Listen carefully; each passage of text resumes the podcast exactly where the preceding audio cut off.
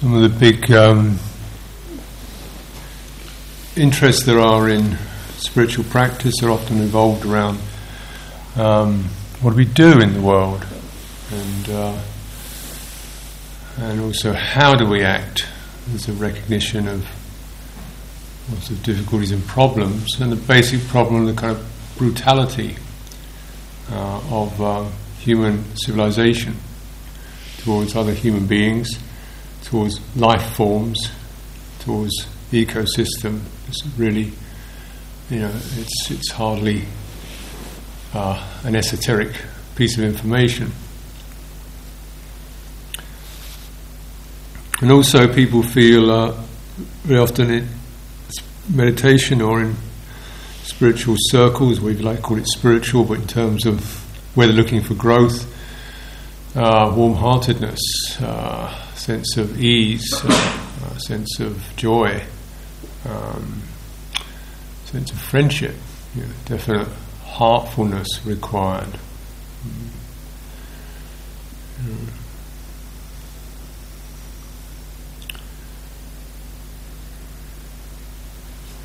Though, uh, you know, in terms of Buddhism, you've got a kind of wisdom teaching, wisdom. Uh, it's just these words. Often people, yeah, they're interesting wisdom, but wisdom can sometimes sound very heady. Yeah, we've had all the ideas. Yeah, there's huge amounts of acquired knowledge and uh, in- intelligence, and yeah, it isn't really providing the answers because we've used so much of this intelligence to beat everything else up. Find better ways to dominate and destroy everything else. So actually, this isn't wisdom. this is stupidity. It's it's using the intellect, but it's not using it in a grounded or balanced way. And uh, the aspects of the Buddha worth recollecting the wisdom, compassion, and purity. So, purity in terms of conduct, there's no greed, no hatred, no delusion. Wisdom in terms of the depth of penetration of, of the mind, uh, human mind, uh, uh, and compassion, the the skill in uh, formulating teachings uh, to to help people, to help people guide themselves. So this is the and the willingness to, to give a whole lifetime to doing just that. Mm.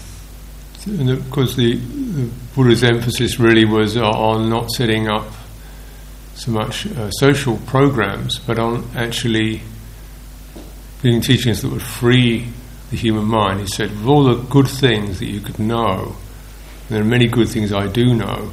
What I'll teach you is just these, what called the handful of leaves, the bit that you might not get yourself, and the bit that will unlock the key."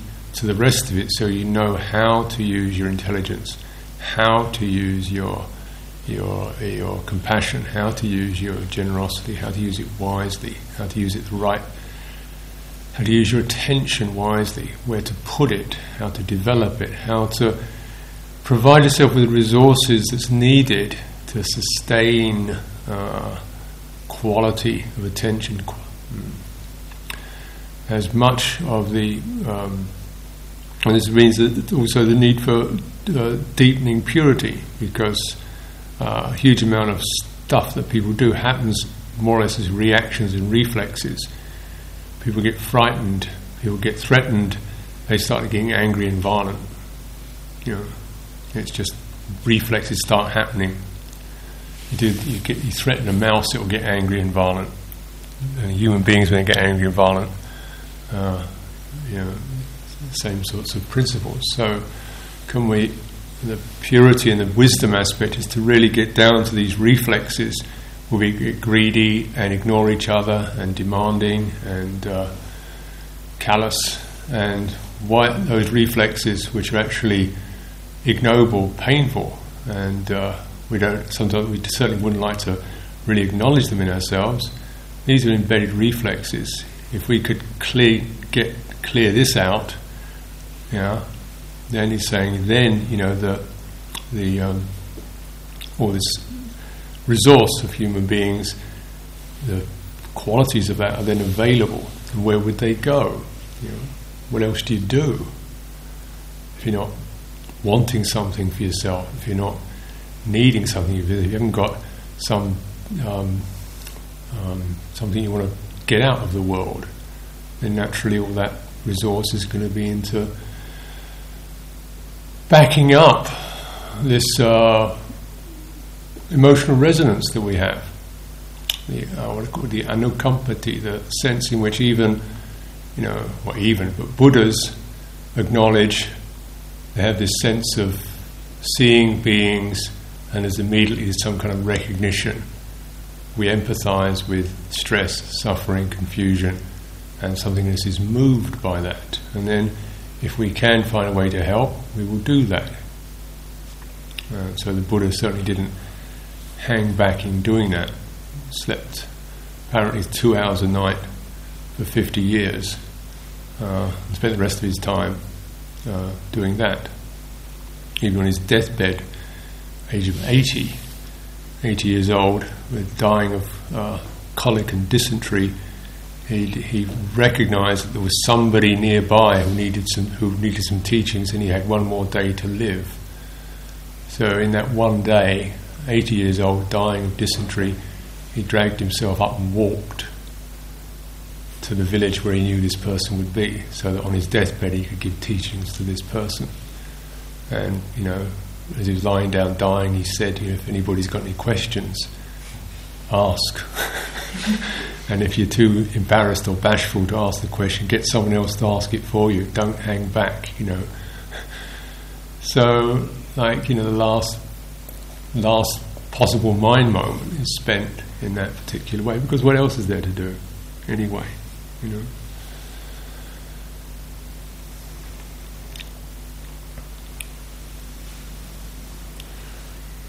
So I think this is, uh, yeah. and yet the Buddha didn't have a kind of, you know, mission as such, apart from just to, to allow this potential to come forth and to help people to unlock their own. And then, of course, you, we can pick up, we can work out for ourselves systems and structures and pick up many good ideas to, to bring that into practice. The sense of warm heartedness seems to be uh, another uh, crying need for people, particularly in the West, because of the, uh, say, the degradation of the social environment. It tends to me as a lot of contact is pretty brusque, flat, uh, not shared, not empathic, functional, purposeful, get something done, you know doesn't actually meet and share. And you see, um, particularly, uh, you know, in the 20th century, I suppose, particularly these disastrous global wars, both of which utterly, almost completely wrecked uh, Western civilization. Uh, Europe was just a battered ruin after both of them. And uh, the feeling of this, uh, uh, you know, the, the whole um, technological military machine is grinding on with human beings being pulped by it. And certainly in, you know, in my time, in my youth and so forth, there was a lot more interest in could we be, could there be a softer more colourful, more playful, less driven, less mechanical uh, way to, to be. Uh, you know, we use things like love and peace and and uh, something that's just a bit more uh, present moment uh, sharing. There's a lot of communal living in the 60s. There's that kind of growth of that. There's really interest in, in just in just having a more uh, empathic and shared uh, state of being. I mean, there's a huge amount of delusion in that, and lack of resources in how to bring that around. And uh, This is associated, loosely speaking, with the, what, what is often called the feminine principle. You know. So, you know, people now are very much more attracted to uh, Kuan Yin and female uh, models, feminine models, Gaia, female kind of name for uh, kind of an earth goddess. Um, and it's something that it's kind of heart, something that's crying out for something that's not just a, a driven, mechanical, functional purpose, get it done, knock it out, bash it down, it's all dead anyway. attitude to life. You know, you know towards the planet and uh, eventually towards ourselves, where we end up kind of just bashing it, driving ourselves into the dirt as well. Gives me something more tender and sharing. And you know, you, one senses, senses this, this continual theme coming up time and time again on the macrocosmic level of the, the planet, and you know, people chaining themselves to trees. And this woman who lived up in a tree, Julia Butterfly, lived up in a redwood tree for two years just to protect it. You know, this kind of sign of the of uh, the feminine, uh, and you know, feminine that's not effeminate, but very is capable of being resilient, uh, committed, courageous, and so forth. It's kind of an attractive um, uh, archetype of the time. And we see this internally, it's that uh, you realize that, well, I realize anyway, that a lot of the you know, problems that come from a, a kind of uh, strategies and, and psych- psychologies that are about performance, competition, achieving goals, getting things done rather than quality of being in the present moment and a, and a shared sense of being in the present moment, something that's capable of being empathic. Yeah. So we get this sense, and this in fact comes right back not just to how we relate to each other and the planet, but how to relate to ourselves. Sometimes on retreats, particularly, it becomes one is suddenly shocked with the realization of how utterly loveless one can be towards oneself, how demanding how critical, how mean uh, one can be to oneself, as if this this very uh, there's a mirroring of the, the degradation in the physical environment and the social environment is mo- is mirrored by a degradation of the internal environment, and these are both these environments are ruled by this, this the tyrant, the demanding, ungracious. Uh, tyrant figure, you know, like a kind of a Satan figure. So, uh, and actually, you know, in terms of, of, practice, you really, we really are encouraged to perhaps acknowledge the, how this quality stalks and haunts our lives uh, as a piece of programming, piece of program. It gets socialized in by the uh, demand for performance that starts at increasingly earlier age. You know, people at the age of 16 are already, you know, getting into nervous breakdowns because they've got to make sure they get their up degrees, they get better and better results so they can, so forth, be a, a quote success. You know, get to be a nervous wreck by the age of 29 instead of taking 10 more years to get there.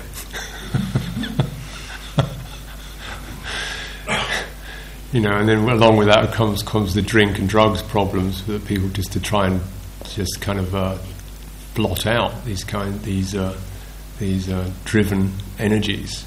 People just have to seek oblivion to, to cut loose of that.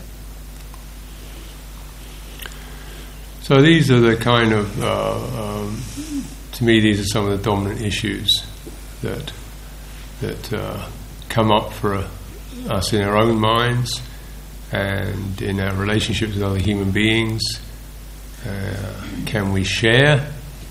Can we empathize? Do we have to dominate? Can we have a, an easy, friendly, warm relationship that's non abusive? And of course, to other creatures and to the planet in general.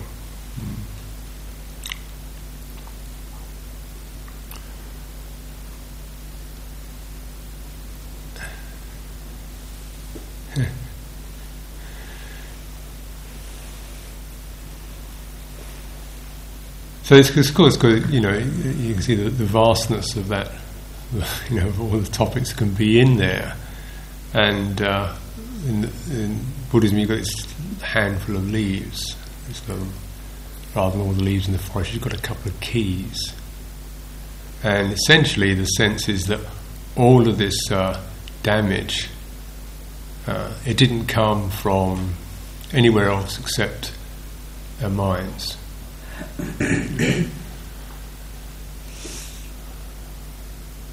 and if we can work on the mind, then all the beauty can come from the mind. Beauty we may have even forgotten that was possible.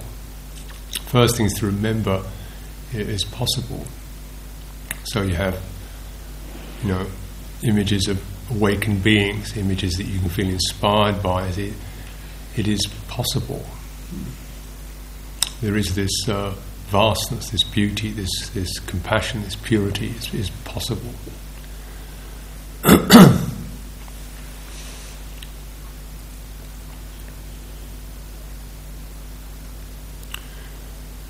and then the pragmatism to how do you how do you unlock that?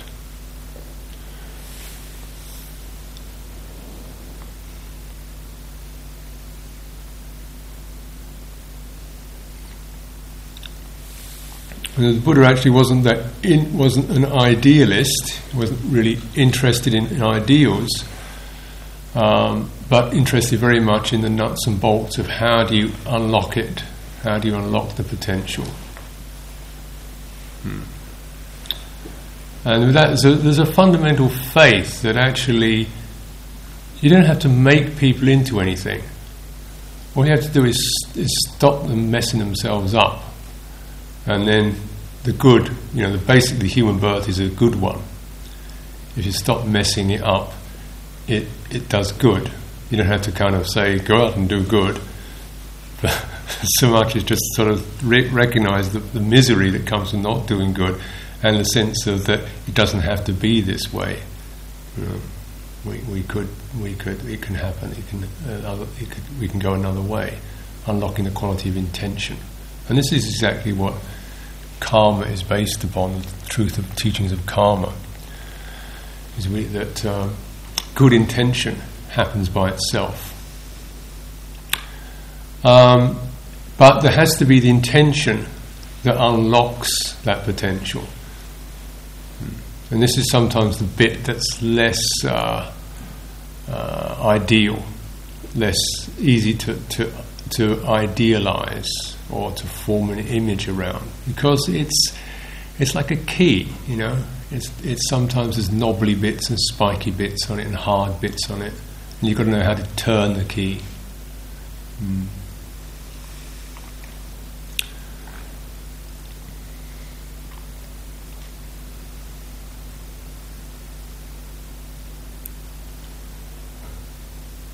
And um, this is uh, some, sometimes this, this, key can be described in various ways. Uh, the seven factors of awakening is probably uh, a very useful and very useful way of describing that. It's essentially a, a, a, very deeply enriched form of awareness, and it's enriched by a, a range of factors which give it both um, clarity and depth and uh, uh, empathy it's kind of joyful quality. It's a, it's both got we might say the the, uh, the classic kind of defining quality of the of the intellect, the ability to see clearly, to say this is this, this is that. This is, it also has this we might call the more feminine aspect of the the joyful, the empathic, the felt, uh, uh, uplifted mind, and um, it, it carries all these tones to it. So it's this deeply enriched awareness that we begin to to to um, cultivate and also allow to develop. And you've got various various ways to do that. The practices of uh, metta, kindness, compassion, and so forth, are, uh, and also the practices of of samadhi, concentration, awareness of the body, and you can blend those. because all of these work upon the nature of, of intention. Metta itself is not, is not an emotion or a sentiment or an ideal, it's actually an intention. It's a quality of intention. It means there is an, inten- an intention which is uh, free from is free from hatred and ill will, uh, noble, uncramped, unbounded to others as to myself. And that's the way all the qualities of heart are described compassion, uh, appreciative joy, and equanimity. They are um, unbounded, measureless, they don't have limits, um, they're uncramped.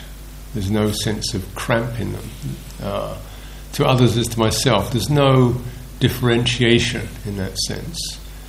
Um, they're exalted, they're uplifted. There's a sense of, of strength, of vigor to them, vitality, vibrancy to them. You know, we might say this is the, the, the loosely speaking, the feminine principle in its strength and its, its vast scope. This is a quality of intention. Intention is the is uh, the agent of karma. That is anything that intention is not just the, it's not purely the English word intention. That is, I intend to do my laundry tomorrow. Intention is the is that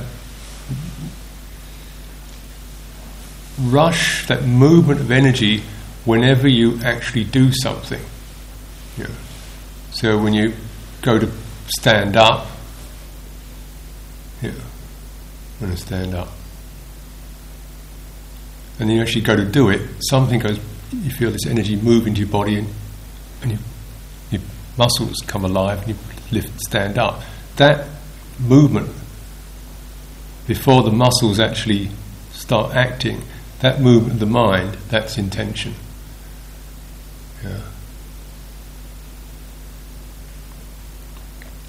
So you know, if you do you do walking meditation, you stand, stand still, and then you turn around and you're going to walk. And just at that particular moment when you're about to walk, just stop.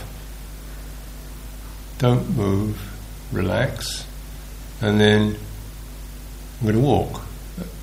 And then just before you start to walk, stop, relax. You realize something happened there. There was a sort of a lighting up kind of shift of energy just that was just happening from your mind. A message was sent that started to activate your body, and then you you relaxed that and you picked it up again. So that's an intention. It's a kind of cetana. It's a particular volitional push that happens. Yeah. So whenever we do anything, physically, and even when we think something, you know, when you get when you think when you deliberately think something, ah, you get this kind of a certain shift of energy. Ah, your little light bulb goes on your head. That's it. That's that sort of movement. That's an intention. And those intentions can be marked by uh, love, compassion. You want to help this person. I want to do something good. Aspiration, and you know, really do my best, lift up. Can be marked by uh, aversion, uh, to get even with that person, you know, or whatever it is. You know, some marked with that quality. You can actually feel these things. You examine intention when you feel angry, feel bitter, you feel jealous. You can actually taste you like, the quality of that intention. That energy moves, and you can feel the quality of it. It's kind of tight, cramping, um, different. Um, so it's very useful to just be able to uh, contemplate in in what you do, in your movements, in your actions, with your washing up, with your just to be in touch with that quality that arises just as you're about to do something, you stay with that and see is it, first of all, marked with aversion or non aversion? Is it marked with, uh, uh, is it flustered? Is it panicky? Is it marked with uh, vigilance, that is, you're really attentive? Or is it marked with a kind of, uh, you know, running on automatic, where, where it's blurred, fuzzy, confused? So you can actually, the aim in practice is to is to be to some clarity around intention. First of all, is the fundamental thing to at least know what it is. Because for um, you know, very few people. We're the world is in the planet is rather a mess, and society is rather a mess. I imagine there's very few people who've actually thought, I think I'll go out and mess the world up. Yeah, that's what I'll do. I'll pollute everything, destroy everything, make life miserable for everybody else, including myself. Know, that's what they think. No, I'll make things better. I find it's a fantastic way of making more of this, more of that, less of this, less of that, cure this, sort that, fix that, improve life. So the idea, you know, sounded like a good thing. The intention was marked with delusion, know, lack of real uh, insight, understanding. And uh, it's very easy for the thinking mind to lose contact with uh, the empathic heart uh, and to believe in itself. So, you know, so that's why you've been really aware of intentionality. You recognize that Western civilization has largely been under the influence of the God of love for 2,000 years as a, as a religion. You know, love thy neighbour as thyself, thou shalt not kill, and so forth.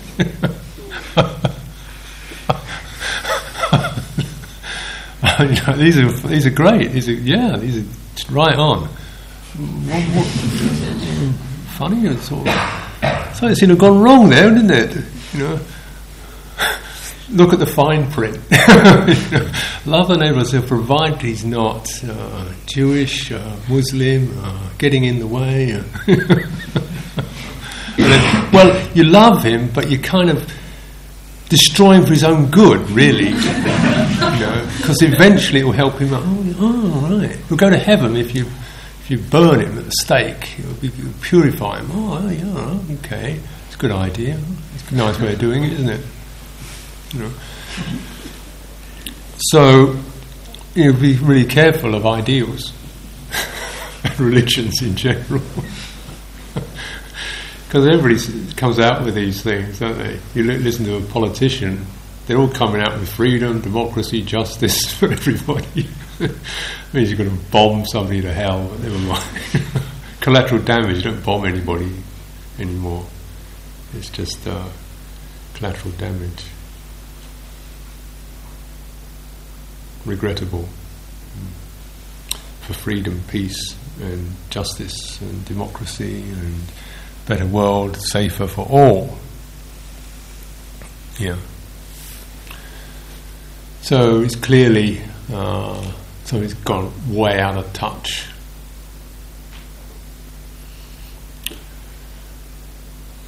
We don't need any more of this stuff.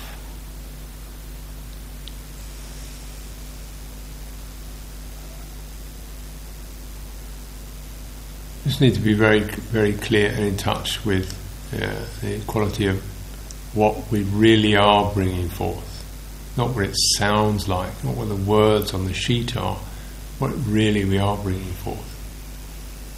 Uh, and uh, also, why can it sometimes be so difficult when you're sitting quietly, you know, to bring forth something just like genuine uh, kindness?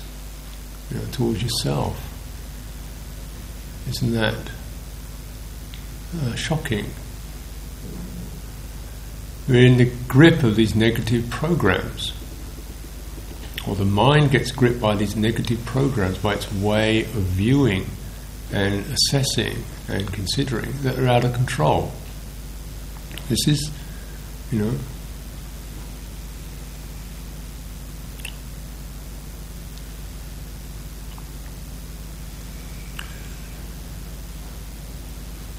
So this is uh, what is meant by sankhara. Sankhara is a very difficult word to translate. I'll use the word patterning for it. This means that uh, every intention, if you can witness it, almost like if you were uh, like a little track of energy running down the nerve endings, you know, like that if you keep shooting them in that way, they form a track. They form a track. So it becomes the habitual bent of one's intention becomes that way. That track is called a sankhara. It's a pattern. And what it does is like if you, yeah, you know, if you build a road, so you build a road, cars go down that road.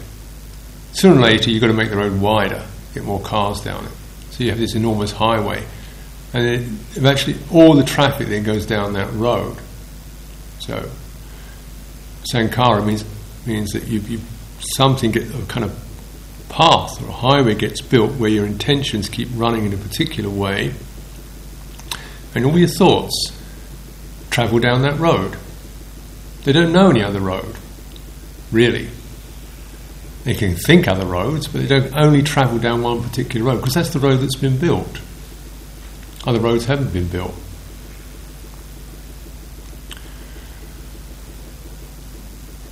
So we can think loving kindness. That's the car. What road is it travelling down? I should be more have more loving kindness. I'm not loving. I'm not loving enough. I'm a lousy person because I'm not loving enough. I should be more loving. I'm a bad guy because I don't love enough. You know, it's travelling down the, the highway of, of hatred, isn't it?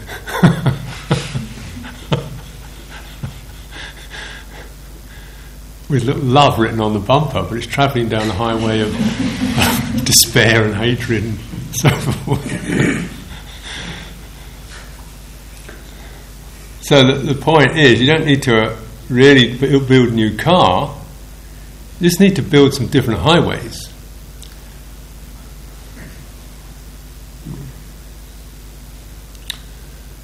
So, you know, and this we begin to say, well, okay, you know, what was the word, what does love mean? In this sense, is the sense of to others as to myself, uncramped, free from hatred and ill will, lofty, measureless, abiding. It means it's, it's spacious, it's, in, it's the first thing, uh, just the basic sense of empathy. You've got to just check in with yourself. How is it? How is it? And when you say yourself, what do you mean? What do you mean by that? Yeah. Well, you know, you get the, the sense of the mind is both in its, its impulses, the patterning that's there, how that's experienced in the bodily sense, how it's experienced energetically, the kind of emotional patterns that are happening. We're talking about that lot, you know, the overall mass of that, the running on mass of that that we identify with, the chitta, the mind. Check in with it. How do you check in with it? You've got to find somewhere where you can stand and check in with it.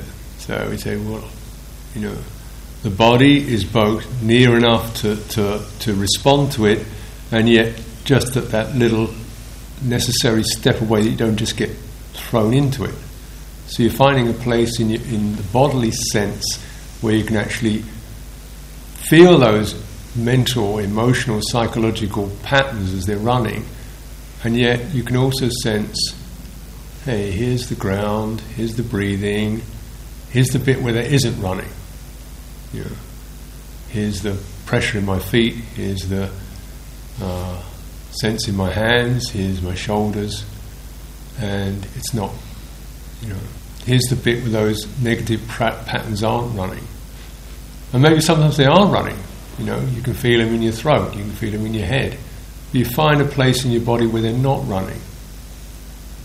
You know, it could be the end of an out breath. When I say a place, I don't necessarily mean a physical place, I mean it could be a place in time in your body, like the place when I breathe out, place at the beginning of my in breath, the place when I walk and I feel this sort of sense of lightness or movement. You know. So, you know, it's, it's place, time, occasion, arammana, mood, sense, where you're okay. You know. And it's there where you, you touch in, and it's from there you can begin to address these sankharas. You, you've got a place to really see or witness or feel the, the stress or the negativity or the tension. And particularly, it's helpful when you begin to sense these. Obviously, you can label them as negativity or anxiety or insecurity or whatever, uh, and all that has its own validity. We really just want to get this simple sense with these practices of metta, loving kindness, compassion is cramped. So it's freedom from, it's uncramped, uplifted, boundless. So something that's cramped, crushed down, or not uplifted, and narrow. You know, that's where you want to kind of loosen up. When you see it in these energetic terms, you begin to recognize it's, it's actually then you're, you're getting down to the basis where there's not a lot of story anymore. It's just a sense of can there be uh, uh, a less cramping intention towards this, an intention that doesn't shove, push, judge, dominate, carve up. Uh, you know, it's a you say a, a feminine intention, which is just to be present, be spacious, share, be with, to be with it. You in this heartful way. And that's it, really. It's a lot. Because the funda- fundamentally it's to, to, to be with without getting into the spin of it, without getting into the I should and I shouldn't and how long is it going to take and why am I and so forth. Hmm. To, to be with it, uh, with all the time that it takes you know, these uh, images of compassion. There's always a sense of, you know, like the somebody was ta- asking about the bodhisattva ideal as a, as an icon. This is a very is a useful thing to to have as, uh, as an image, as an ideal, the sense of forever. I'm prepared to be here forever with this. You know, in that sense, that is, we're not measuring time. And when you do that intimately, pressure drops. The need to be something other than you are drops. And this cramping starts to release. And in fact, you know, firstly you may feel not a whole lot better, but just feel kind of um, all sorts of stuff can come flowing up. You might feel quite disoriented, but you acknowledge there's a, there's a relinquishment of this pressure to be and have and get and control and get on top of something. This, I have released stress to this degree. You know, so you, have started to turn the key. The door isn't open, you just start to turn the key. You recognize there is a key and you've made some difference. Suddenly, Ah, I guess it's all right to be a bit of a mess, you know and then okay, can I can I be present with this? Can I, and making that something so you're actually more emphasizing the ability to be present, empathic with, yeah, rather than to have fixed something, changed it, and then actually the nature of the Buddha's realization is, well, things change they do it by themselves, don't they? I mean, is there anything that doesn't change? It doesn't change because we keep putting the same negative input into it. unconsciously. That's why that's why samsara goes on and on and on. It's not some cosmic law. It's because about ninety percent of our energy is into powering it, keeping it going. It's not somewhere out there, you know. It's just so much of one's energy gets bound up in sustaining this whole kind of mass of, of stress and confusion.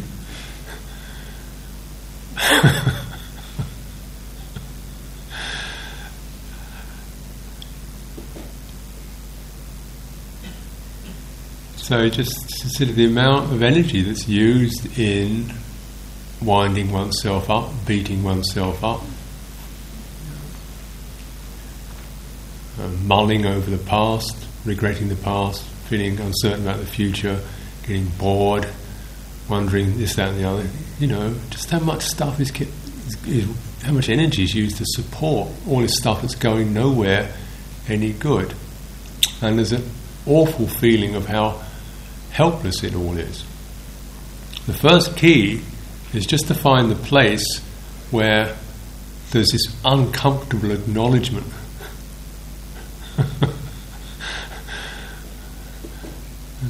and there's something about you know the quality of intention that is able to acknowledge. So you're looking at quite small things. Now, if you've say you know one of the things about quality of intention is now you know if you've done something wrong that you know you shouldn't have done, and then finally say, okay, I'm going to I'm to tell somebody about this. Shit. You know. And you go and tell somebody about it. And it, that's good, isn't it?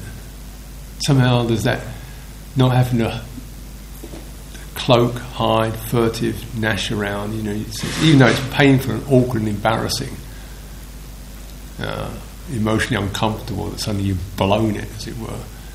There's, if you look at that, it's uncomfortable. You look at the sense of it's off my chest, then there's a brightness there, the sense of there's some dignity, there's some clarity, there's some nobility. And it's, uh, as the Buddha says, we consider it an enormous development to acknowledge transgressions. says this is considered a, a, leap forward in this dispensation, in this teaching and training, to be able to acknowledge transgressions. You know, and he says once you've done that, then that's that's the end of the story. You know, there's no sense of, you know, you're forgiven automatically because you feel it yourself. You don't actually, um, you know, need a lot because you can feel that sense of relief. And then you think, okay, well now you know. You don't do that, do you?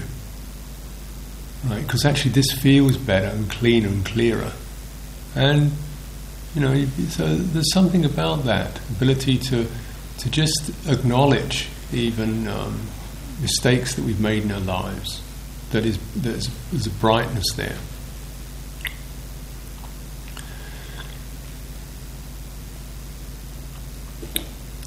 And certainly, you know, one we have to work on this in various ways.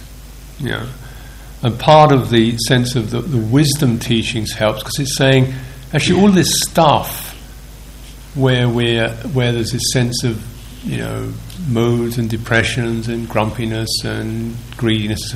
Actually, that isn't even yourself.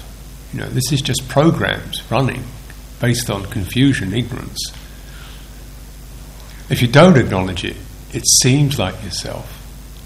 It seems like what you are you know, whatever you label it, it still feels like you. And it's the one that you go to bed with at night. And there it is. It's the one that wakes you up in the night. It's the one that when the music stops, you suddenly feel yourself being. And, you know, that's the way it's going to be, unless there is this acknowledgement. And then when there's the acknowledgement, a sense of, I could acknowledge. And that's how we start to turn it. And from that place of acknowledgement, you begin to get the ability to realize and experience some compassion for the confused reactivity that has we've got into.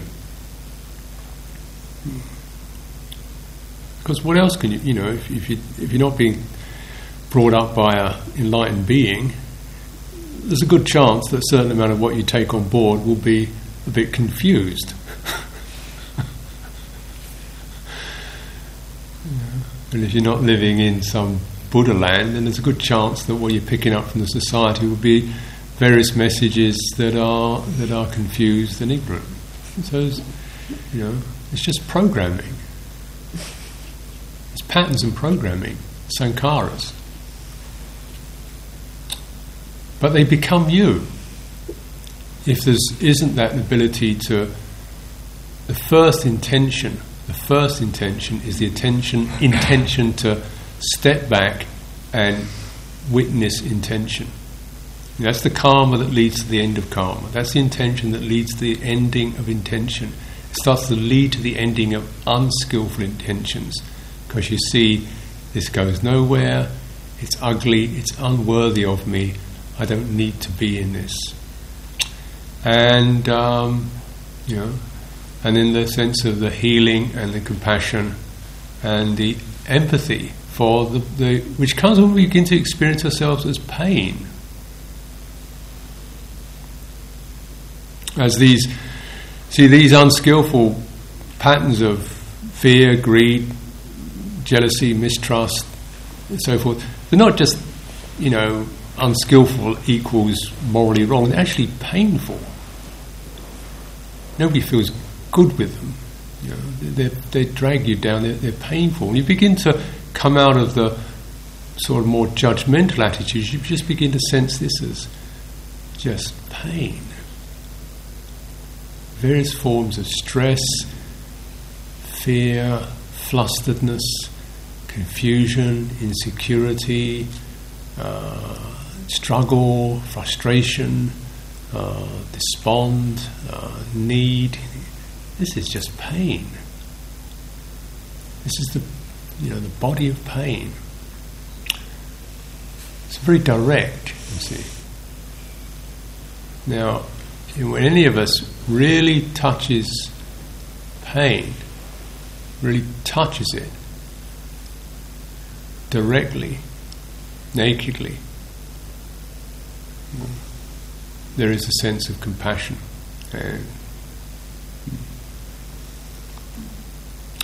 Mostly what gets in the way is the various skins we develop over this pain body to stop it hurting too much. You could have a blister over it. It's called myself.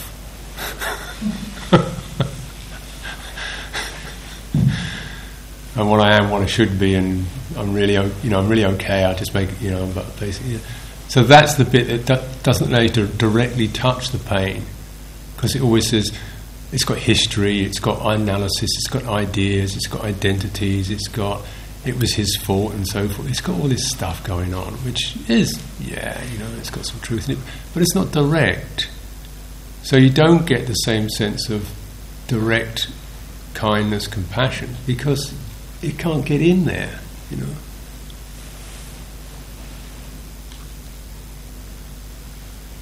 There's too much bluster, too much defense, too much. Uh, sankhara is actually a shielding ignorance shielding, which isn't ignorance isn't lack of information, it's an inability to directly touch or feel something. It's a kind of numbing out, which first acts almost as a protection, you know, around the awkwardness and insecurity of our lives. You get this kind of protective, it acts as a protects, it takes the edge off it, but it also takes the awareness and the ability to respond out of it. That's why we're really peeling away that so we can more directly touch it. And if you start to speak to this stuff as as just very simply, just as pain, you know, trouble, distress, dukkha, would have called it, then there's a resonance. Yours, hers, his, theirs, mine, part. It's the same thing. It's the same body.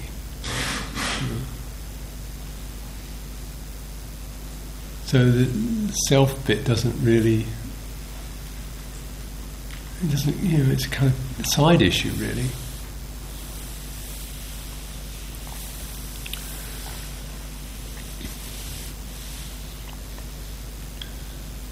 But you know, in a way that the main thing is that, that you've got to intimately experience it. So you experience it in this place because this is where there's the real intimacy to to sense that. You're very direct, and then the yeah, then there's a quality of of uh, acknowledgement and uh, this empathic sense. And again, you know, there can be a relief with that and also some disturbance. Suddenly you feel a bit powerless because most of my structures have been around getting and making and doing and fixing and getting on to the next thing, and suddenly I'm in this kind of naked state. I feel, you know, a bit sad and confused and wounded. I don't like that at all. so you know, then you be that just you build up the quality of mindfulness, which is a sense of just st- bearing it in mind. Mindfulness is the ability to sustain attention. You know, lengthen your attention span without discursive thought.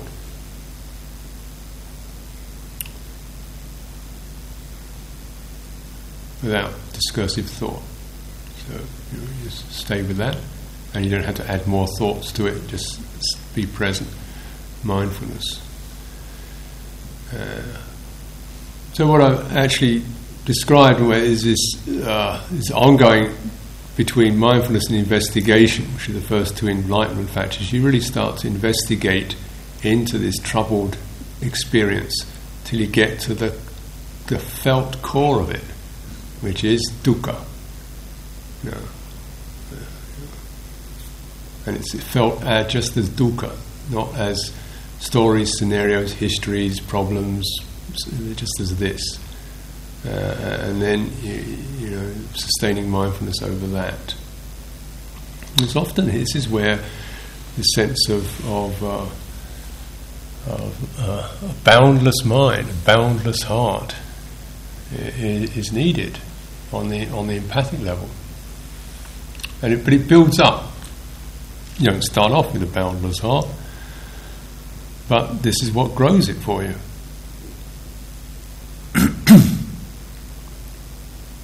This is the grit that grows the pearl. They don't grow any other way. the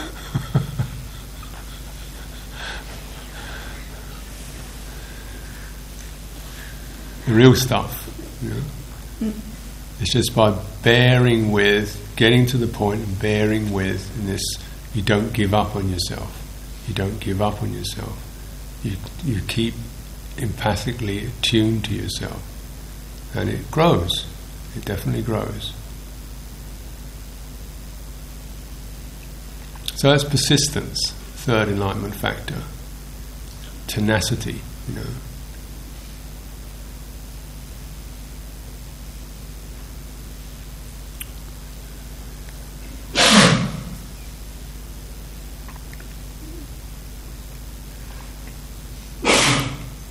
with these cultivations, there's there's definitely you know out of this mix, which can be quite confusing at times. Meditation retreats are often quite disorienting. Meditation practice is quite confusing because we, we get into places we, when we're not ourselves, our normal selves, our normal self structures don't work. And you say, well, you know, you've got to learn this from the basement up. the basic thing, you know, is to stay there be mindful, investigate, keep the spirit of kindness, boundlessness, compassion present. Learning happens by itself. You learn it in the school of realism.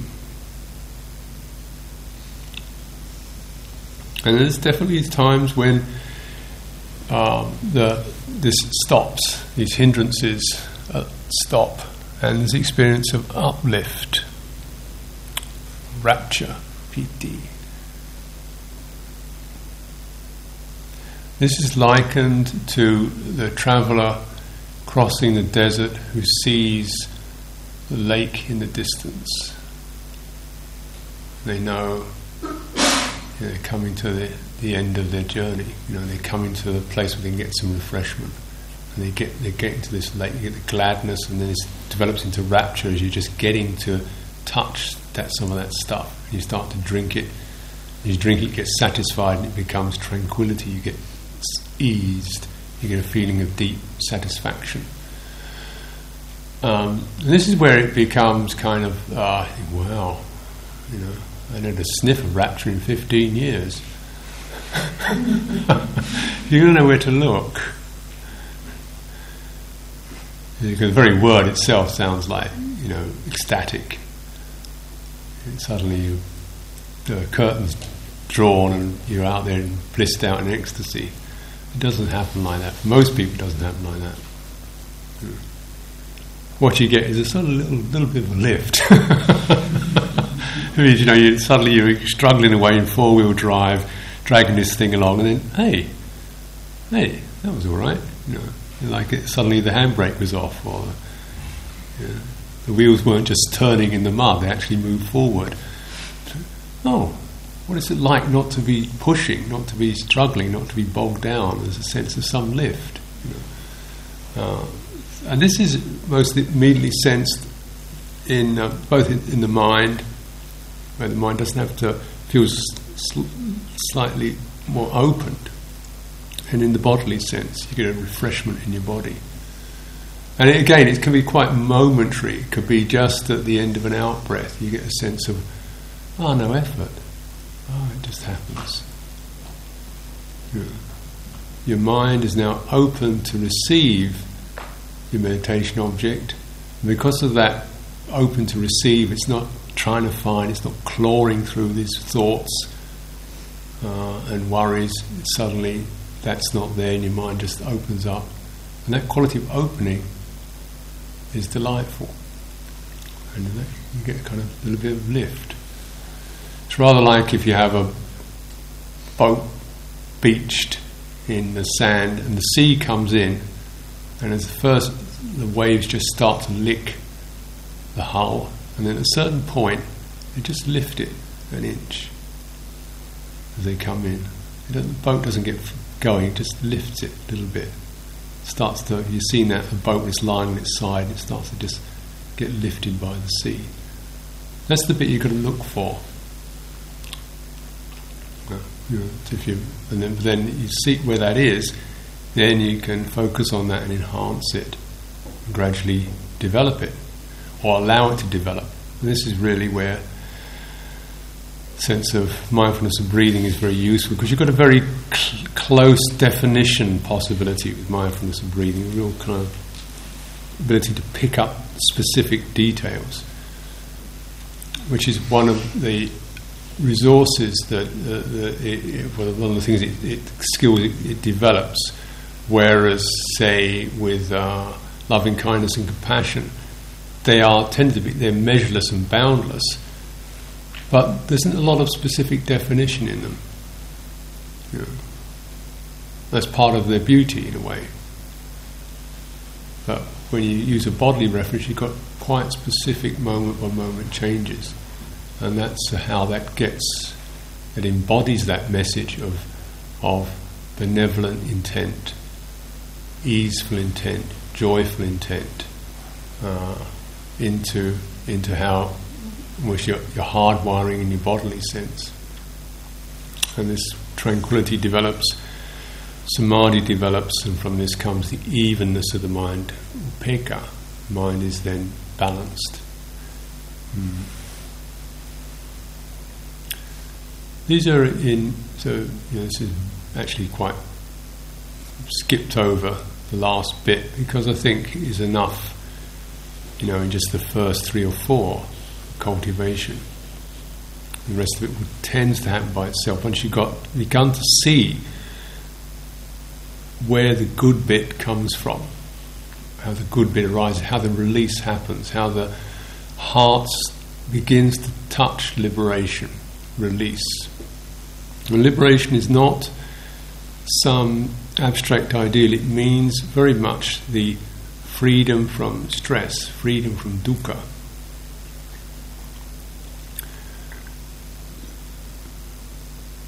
freedom from oppression. And it's this impre- oppression is synonymous with this self view that encapsulates and incarcerates our potential in a historical package which is bound up with self perpetuation and, and, various forms of frustration and neurosis, to put it mildly. you know, it's always what are we to do with ourselves? What are we to make of ourselves? What should we do? What should we make, fix, become, develop? What should I be? What do other people think of me? What's my place in the world? And so forth. It is just that it does that. Um, so even on when it's me- well-meaning, it's still frustrated and confused and in doubt. So it's the the key is really to be able to actually just get this very naked acknowledgement of uh, dukkha as we experience it. It's not necessarily always even anguish so much as it can be just a feeling of don't know, you know, uncertain. What should I do? What should I be? Worried. Worry is a kind of uh, uh, a big an anxiety, worry uh, is a huge problem for people. So it's like that. It's this this, this thing that haunts us and eats up our energy in meditation, particularly, you become, this is where each of us individually become more conscious to, of acknowledging the particular way our own sankharas are running, our own patterns are running. Yeah. You know, because in a way it's, it's the, the there's, there's certain basic similarities that they all have a sense of pain or limitation or crampness to them but there can be ones that are about just worry, um, uncertainty, frustration. What you know, I want to do more than I can. Um, can't help people. Uh, these kinds of feelings, as well as think things that are more bitter or dark, or grief or sorrow or rage, whatever it is. These particular forms. Uh, another interesting thing to just bear in mind is that this, these awakening factors themselves take on a kind of personal form, subtle personal form.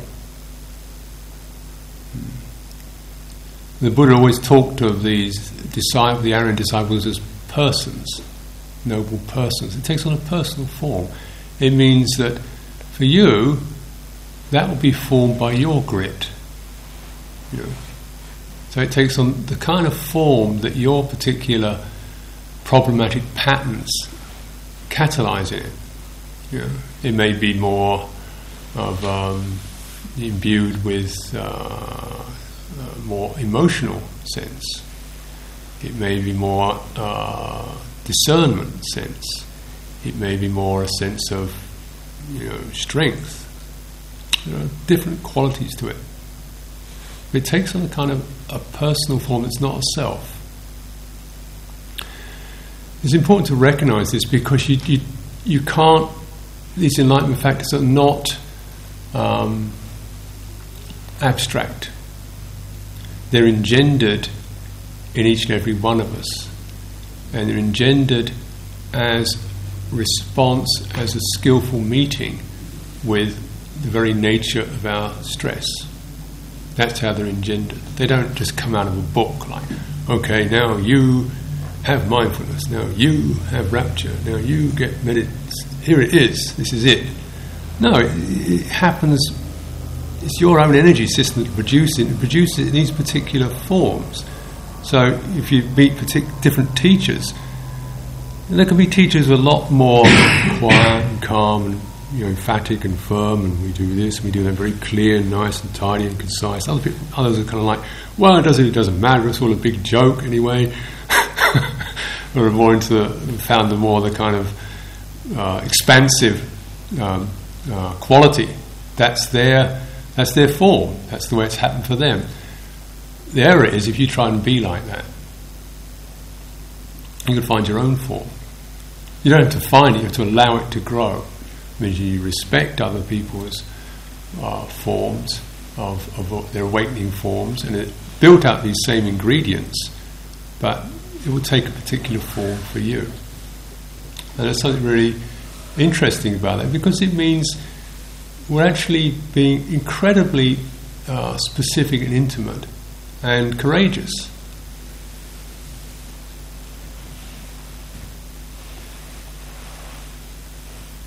You have to be you have to be like yourself.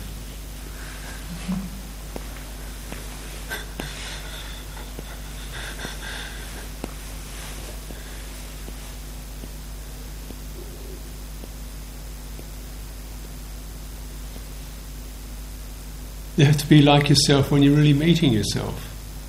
That's a, that's that's where it is, that's where it is. When you when you're actually directly meeting your your patterning, that's that's who you have to be, and take faith and courage in that. That's where your enlightenment factors are going to grow.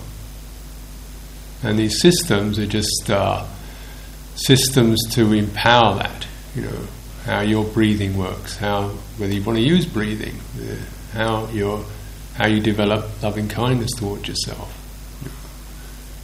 Be careful of these names and ideas as thoughts, as, as kind of nicely, cleanly defined little labels. Uh, the mix is always personal, felt, curious, and original. And this is, in fact, actually what we need to bring into the world you know, in terms of our actions. Yeah. So, so you see, if you become idealistic, the tendency to get fundamentalist, you know, belong to the group. If you notice most fundamentalist groups, the idea is everybody's the same, following the ethos, the culture, you know. They're, they're kind of, they're clones of the head dude.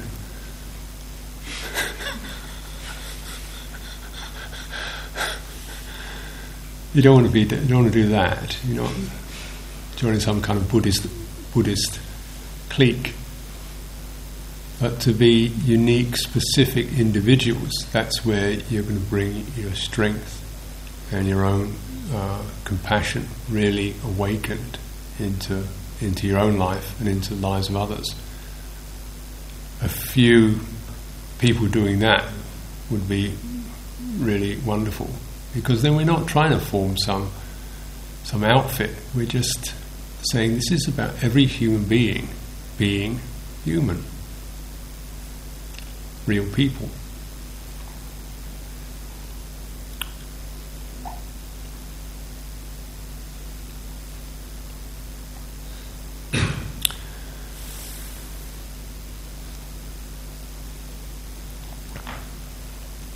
So let's have a few minutes break and then we'll uh, have some sitting meditation.